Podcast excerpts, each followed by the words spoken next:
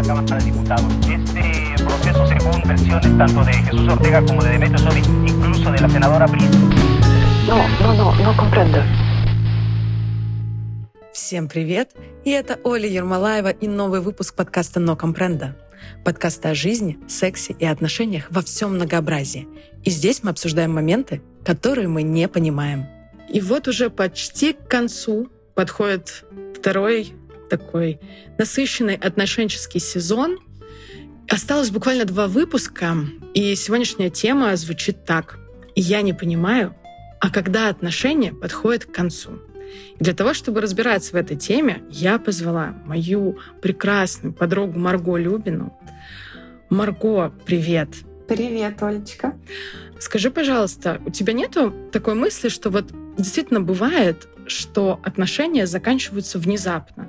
Но чаще всего на самом-то деле внезапно они заканчиваются только для какого-то одного партнера. А второй, скорее всего, уже давным-давно планировал какие-то, может быть, пути к отступлению. Я думаю, что отношения заканчиваются внезапно, когда они такие изначально кратковременные, быстрые. Возможно, это отношения среди подростков или молодых людей, mm-hmm. или тех людей, которые в принципе еще не настроены на отношения, то да, они могут закончиться быстро. Если мы говорим про достаточно длительные отношения, я свято уверена, что в один момент, в один миг они не заканчиваются. И сто процентов один партнер уже был готов к этому, так или иначе, и у него был какой-то свой путь в эту сторону. А у другого партнера скорее либо он отрицал очевидные уже вещи, да, не хотел их видеть, не хотел их признавать. Ну, не верю, не верю я в одномоментные кризисы, которые приводят концу. Я с тобой согласна полностью. То есть мне тоже не близка концепция того, что вдруг у нас все пошло не так. Я слышала истории девочек, там, в том числе моих подружек, у которых это всегда какой-то шок-контент. Вот внезапно а, он решил уйти из семьи, или он меня бросил, или что-то. Я думаю, м-м, дорогая моя, это все не внезапно. И сегодня я хотела бы с тобой обсудить, вообще есть ли какие-то маркеры того, что отношения подходят к концу. Можно ли это как-то вычленить из всей коммуникации, которая происходит в паре, и можно ли на это обратить внимание? Наверное, не для того, чтобы как-то нивелировать воздействие этого, но все-таки, мне кажется, когда мы понимаем, что что-то завершается, оно ну, перестает быть таким пугающим. Как-то так, наверное. А у меня есть история, естественно. Даже несколько. Я готова обсуждать. Да. Начнем э, с одной. Истории на эту тему обычно такие очень-очень долгие. Мне не хотелось бы занимать ими эфирное время, но все же, все же постараюсь э, максимально быстро ее зачитать. Девушка пишет. Я совершенно запуталась в своих отношениях. Обычно я не обсуждаю подобные вещи ни с кем, но чувствую, что скоро сойду с ума. Я встречаюсь с парнем немного больше двух лет – мы оба взрослые, мне 29, ему 32. И кажется, разумные люди. Но в последние полгода мы не можем провести без ссор больше двух-трех дней. При том, что ссора неизбежно заканчивается тем, что он уходит и молчит около недели. В основном, независимо от того, кто был виноват, восстановить отношения пытаюсь я. Этим летом мы разошлись и месяц провели не общаясь. Я ужасно себя чувствовала, буквально разваливалась на куски. При том, что из прошлых отношений я выходила относительно безболезненно. В итоге я силком практически заставила его поговорить, и мы помирились. Он тоже был еле живой в результате этого разрыва. Но нихуя не сделал, просто молчал месяц. И так каждый раз. Я очень боюсь, что мы разбежимся. Но чем дальше и больше я делаю для того, чтобы сохранить отношения, тем меньше я ему доверяю. Теперь даже когда все спокойно, я не могу расслабиться. Ситуация сейчас примерно такая. Он заботится обо мне, утверждает, что любит, но в любую секунду готов уйти. И любые разговоры об отношениях превращаются во взаимные обвинения, которые, конечно, заканчиваются бегством. У меня вообще нет идей, как стабилизировать положение. Может быть, нужно просто дать себе пинка и уйти спокойно. Или дать ему уйти спокойно. Почему тогда мне все время кажется, что нужно еще что-то выяснить или починить? Ну вот что мне делать? Я просто не понимаю. Маргош, как тебе история? Ну, Капренда. Угу. Я думаю, что девушка, задавая этот вопрос, она уже знает на него ответ, потому что от любимого человека не убегают. А, можно уйти в свою норку, можно дать себе время на раздумья, можно дать себе время утихомирить свой пыл и как-то успокоиться, но не убегают. Убегают от э, неудачных отношений, убегают, скорее всего, к чему-то, кому-то. Но я просто не могу себе представить, как можно убежать от любимого человека, а потом сделать вид, что все хорошо. Мне кажется, такой показатель э, любви в отношениях, он заключается в том, что несмотря на серьезность конфликта, конфликт это нормальная часть отношений, у тебя всегда есть желание обсудить, может быть, помириться быстро или не быстро, но желание коммуникации, оно не пропадает, да, даже если была ссора, даже если был какой-то очень эмоциональный момент, ты действительно не будешь убегать. Ты не будешь убегать, и мне кажется, вот это убегание еще говорит о том, что тебе на самом деле так похеру, что там у второго человека в душе творится, тебя вообще это не заботит уже. Конечно, ты воспринимаешь ссору как э, прекрасную, прекрасную возможность просто уйти и не слушать это. Вот и все.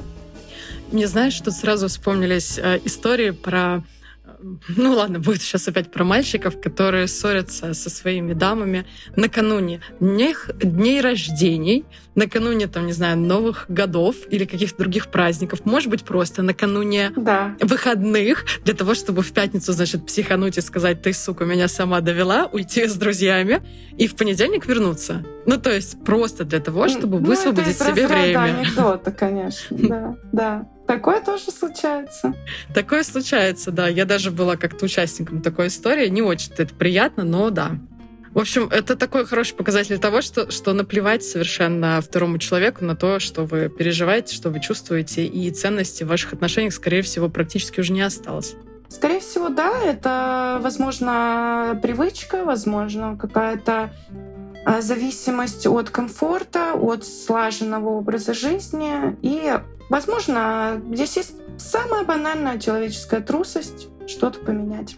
Да, прекрасно. Пр прекрасно все рассказала. Тогда у меня есть еще одна история. История будет теперь про, даже не про, от лица мужчины. Здравствуйте. Хочу услышать мнение во всей ситуации и советы бывалых по поводу вот такой истории. Мы сейчас представим, что мы с Марго бывалые. Итак, мне 27, ей 24. Вместе уже три года. Не женаты. Срок небольшой, но вполне достаточный, чтобы э, накопились взаимные претензии, которые перечислять не стану, ибо они стандартны. Обожаю, когда... Э, вот, мне кажется, я прошу прощения, что сама себя перебиваю, один из маркеров того, что ваши отношения катятся в пизду, это то, что общее прошлое начинает обесцениваться. Потому что если спросить счастливую пару о том, как вы познакомились, это будет какая-то, скорее всего, милая история, забавная, может быть, смешная. Но тут, когда человек говорит о том, что да, срок небольшой, но достаточный для того, чтобы накопить претензии, mm-hmm. вообще-то, блядь. Ну, то есть, простите, конечно, но, по-моему, уже все понятно. Ну да. Ладно, продолжаем. Суть в том, что результатом отношений должна быть либо свадьба, дети и прочие радости семейной жизни, либо конец отношений. Обожаю эти ультиматумы. Я считаю, что за три года я достаточно узнала о ней, а она обо мне, чтобы принять решение о продолжении или разрыве. Ее решение мне известно. Она очень хочет замуж и уже года два. Однако, как только стали жить вместе, около года назад, ее старания быстро пошли на убыль. В итоге я недавно слышу, что тебе со мной просто удобно жить, я тебе готовлю, убираюсь, сексом с тобой занимаюсь. На что я в ультимативной форме освободил ее ото всех этих обязанностей и сказал, что готовлю, убираюсь я сам и, собственно, сексом тоже занимаюсь сам. Она вызов приняла, но, видимо, не поняла всей серьезности ситуации, поэтому просто наблюдала, насколько меня хватит. Параллельно, совсем недавно, я завел роман на стороне. Хо-хо. Опа. Ага. Там пока все еще в зачаточном состоянии, то есть романтическая переписка и невинные свидания, но с перспективой, как говорится. Теперь о причинах того, почему я решил сюда написать. Буквально вчера мой романчик был засвечен в переписке. После чего мне ткнули пальцем на фото моей любовницы в Одноклассниках и вынесли мозг. То есть отношения наши резко обострились, и я понимаю, что нужно принять решение. Я не хочу, чтобы его приняли вы за меня. Решение это только мое. А вот как его воплотить в жизнь, пока я не знаю. Сложности две. Первое. Как мне завязать отношения с моей теперешней девушкой при условии, что она меня любит и просто так сдаваться не собирается? Сейчас она прям спешно исправляет все свои грехи, стала очень старательная и ласковая. Я считаю, что этого старания хватит на пару месяцев, потом будет то же самое. Моя романтическая знакомая пока не знает о том, что я вообще-то уже имею отношения с другой. Вопрос, как мне ей это объяснить так, чтобы наши отношения сохранились? Моя девушка, кстати, хочет любовнице написать чуть ли не письмо и вообще грозится расправой. Вопрос, как мне эти сложности преодолеть? У меня подобная ситуация в первый раз. То есть раньше такие длительные отношения разрывать не приходилось. Вот. И по скриптам все-таки удивительная вещь. Стоило поставить вопрос ребром, и женщина тут же преображается в добрую фею. Как тебе такое? А, в моей картине мира здесь напрочь отсутствует логика. Я вообще не поняла, э, зачем э, нашему герою в целом отношения, а, зачем у него эта любовница, что он вообще пытается сделать, исправить, изменить. А, мне кажется, что это какой-то, честно, тотальный бред. Если бы ко мне пришел друг э, с такой историей и попросил бы совета, как ему наиболее красивым образом выйти из этой ситуации, я бы долго смеялась, сказала, иди нахер, вот честно. Это бред. Да, я да, плохой, да. наверное, советчик, но э, таково мое мнение. Ну, то есть, ну зачем? Явно, абсолютно явно ни о какой любви к э, девушке, с которой он провел два года, три года. Три, три года. Э, три, три года. Ну, нету там чувств, которые э, в идеале должны быть к человеку, с которым ты хочешь связать свою жизнь и, как он написал, жениться, создать семью и родить детей. На такой основе это не работает. Поэтому я, честно говоря, прям в замешательстве, что здесь вообще можно посоветовать и зачем. А я еще хочу, знаешь, какое внимание и твое, и тех, кто будет нас слушать, наших аудиоэстетов, обратить на то, что здесь очень явные манипуляции любовью, манипуляции какими-то чувствами. То есть она ему кидает то, что вот тебе со мной просто удобно. Ну, можно простить, 24 девы, ну, 24-летняя девочка, маленькая, она очень хочет замуж, вероятно, не получает этого, пытается его вывести. То есть, э, говоря это, скорее всего, она ждет в ответ, что он скажет, нет, ты что, я тебя люблю, трамвай куплю и полетим, ты моя самая лучшая. После этого он э, отвечает ей такой же манипуляцией о том, что да, ну и нахрен. И они живут вместе. Я думаю, ребят, а что у вас происходит? Мне кажется, в отношениях, где люди друг друга любят и ценят, манипуляциям особо пространства-то и нету. То есть твоя максимальная манипуляция — это «любимый, я сегодня так устала на работе, пожмяка лапки». Ну вот это максимум. То есть манипуляция сексом, манипуляция любовью. Это какой-то, ну это какой-то бредос. Я не понимаю, как в таких ну, отношениях вообще существовать. Ну, угу. Возможно, это про тревожные типы привязанности, и они очень часто встречаются. И, конечно, если а, человек пытается вообще осознать ценность отношений, отношений с конкретным человеком, то рано или поздно а, тем или иным путем он все равно будет приходить к тому, что пора бы, пора бы работать над собой и переводить отношения к нормальному и надежному типу привязанности. Поэтому мне кажется, что манипуляции имеют место быть как опыт в конкретных ну, отношениях. Угу. Но при определенном все-таки уровне развития и себя, и отношений в том числе, э, конечно, ты приходишь к выводу, что так это не работает. Это не приносит счастья ни тебе, ни твоему партнеру. Поэтому, мне кажется, тут просто такие отношения достаточно поверхностные, неосознанные. Возможно, люди такие, возможно, конкретно эти отношения такие. Тут Пока непонятно, но сто процентов я согласна с тобой, что это манипуляции, причем такие немного детские и дешевые.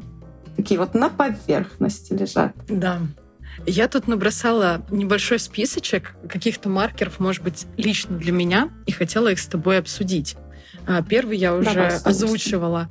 Да, вот когда читала эту историю, это про переписывание общих воспоминаний. Но действительно это так. Я это замечала на многих парах. То есть те пары, у которых все хорошо, они очень радостно делятся какими-то там, ну, не знаю, совместными поездками, какими-то ну, просто посиделками, просто совместным опытом, они всегда э, рассказывают про него очень радостно. А люди, которые, между которыми, скажем так, уже не все в порядке, допустим, рассказывают про шашлыки у дяди Пети, про то, что а ты помнишь, как твой свекор там набухался и заболевал, грядки моей мамы. Ну, то есть воспоминания совершенно другие. Когда люди начинают переписывать эти общие воспоминания, фокусируясь только на негативе, это тоже такой звоночек.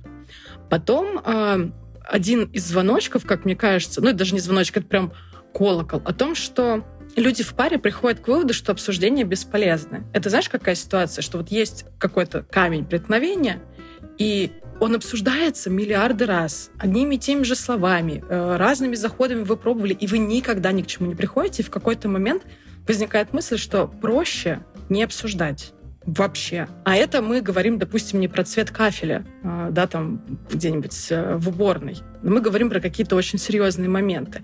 И когда человек приходит к выводу, что, бля, что я буду говорить ей, бля, она тупая пиздец, нахуй, опять скандал будет. Или она сидит такая, думает, бля, зачем я буду про это ему говорить? Он опять меня не поймет. И просто люди затыкаются и понимают, что, ну, не, я пойду с подружками обсужу, а я с друзьями или там еще с кем-то. Как думаешь? Классическое замалчивание проблем в надежде, что они рассосутся как-то сами собой или обесценятся.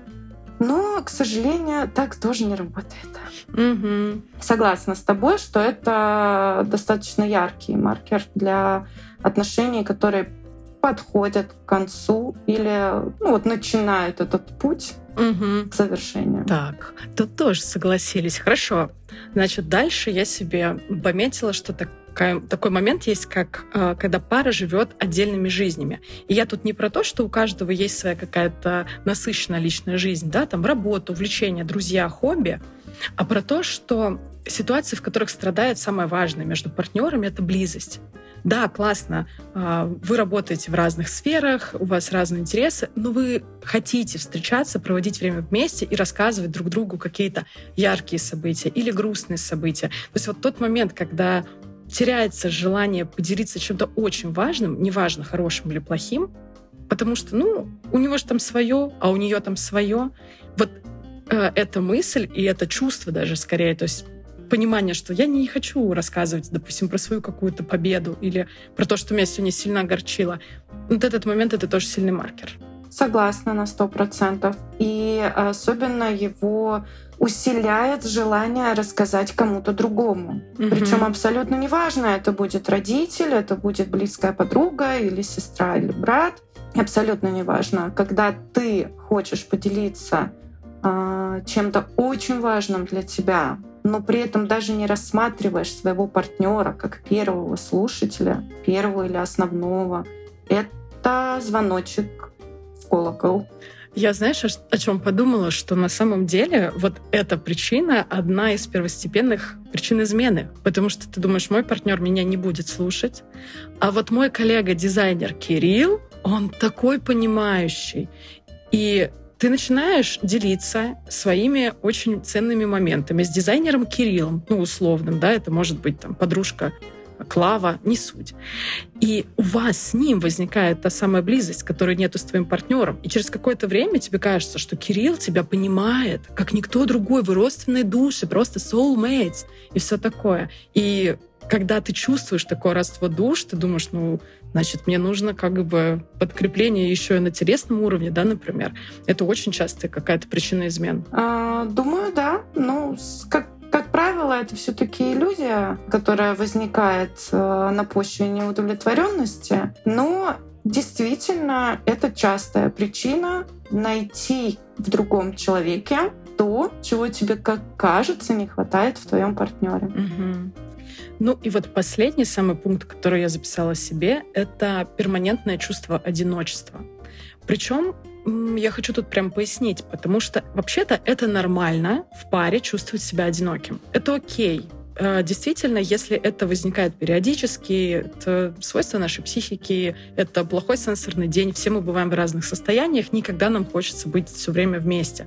То есть чувствовать себя иногда одиноким в паре или в семье даже, да, в большой, это нормально. Но когда это чувство становится перманентным, когда ты все время чувствуешь одинокость, да, мне кажется, что это очень грустно и как раз показатель того, что в этих отношениях тебе больше не осталось места. Ну, видимо, потому что отношениям пришел конец. Думаю, да. Думаю, да. Не представляю, сейчас попробовала переложить это на себя. Не представляю, каково это э, такое чувство испытывать в отношениях, но прям даже стало как-то не по себе, прям мороз по коже пошел. Угу. Я, к сожалению, знаю это чувство. Это, правда, очень тяжелое чувство, оно сопряжено с всякими депрессивными настроениями, потому что ты не, не можешь себе буквально найти место, а когда ты не можешь найти себе место в том, в том месте, грубо говоря, которое считаешь домом, это очень тяжело, это практически невыносимо, и, скажем так, даже когнитивные способности, они спадают, они куда-то к нулю начинают стремиться, потому что все вокруг не так, ты не можешь понять, почему такое происходит, и при этом у тебя уже не хватает ресурсов э, для какого-то анализа такого холодного, да, чтобы понять, а что это такое и как себе помочь. То есть действительно состояние очень-очень неприятное. Ну да, и стопудовый маркер, что отношения ваши говна пирога, и пора из них уже выпрыгивать давным-давно. Есть ли тебе еще что-то добавить в эти пункты? А, наверное, нет.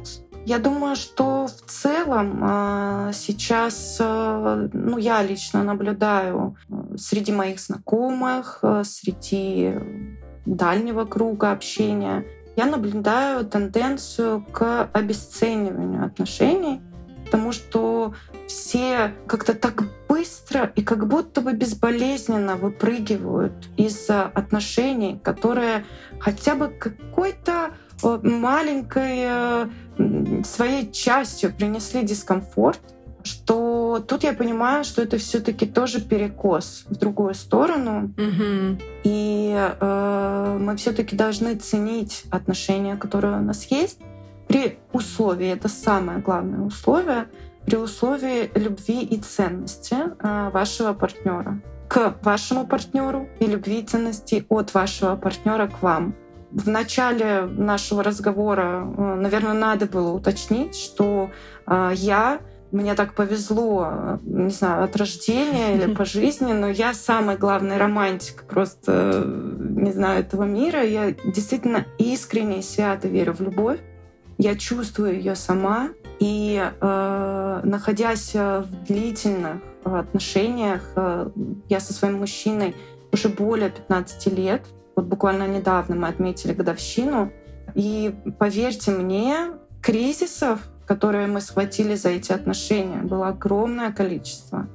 Вот этих э, манипуляций с собиранием чемодана, Э, не ради того, чтобы уйти, а ради того, чтобы он тебя остановил. Были ни один, ни два. И, ну, конечно, классика. Это, это классика, и это мой личный опыт. И, конечно, с этим опытом, с возрастом, вообще с каким-то своим личным становлением я поняла, что манипуляция — это отстой, это не решение проблемы, это абсолютно ничему не помогает. А, и, конечно, ну, здесь повлиял большой э, именно личностный рост. Э, к чему я это все?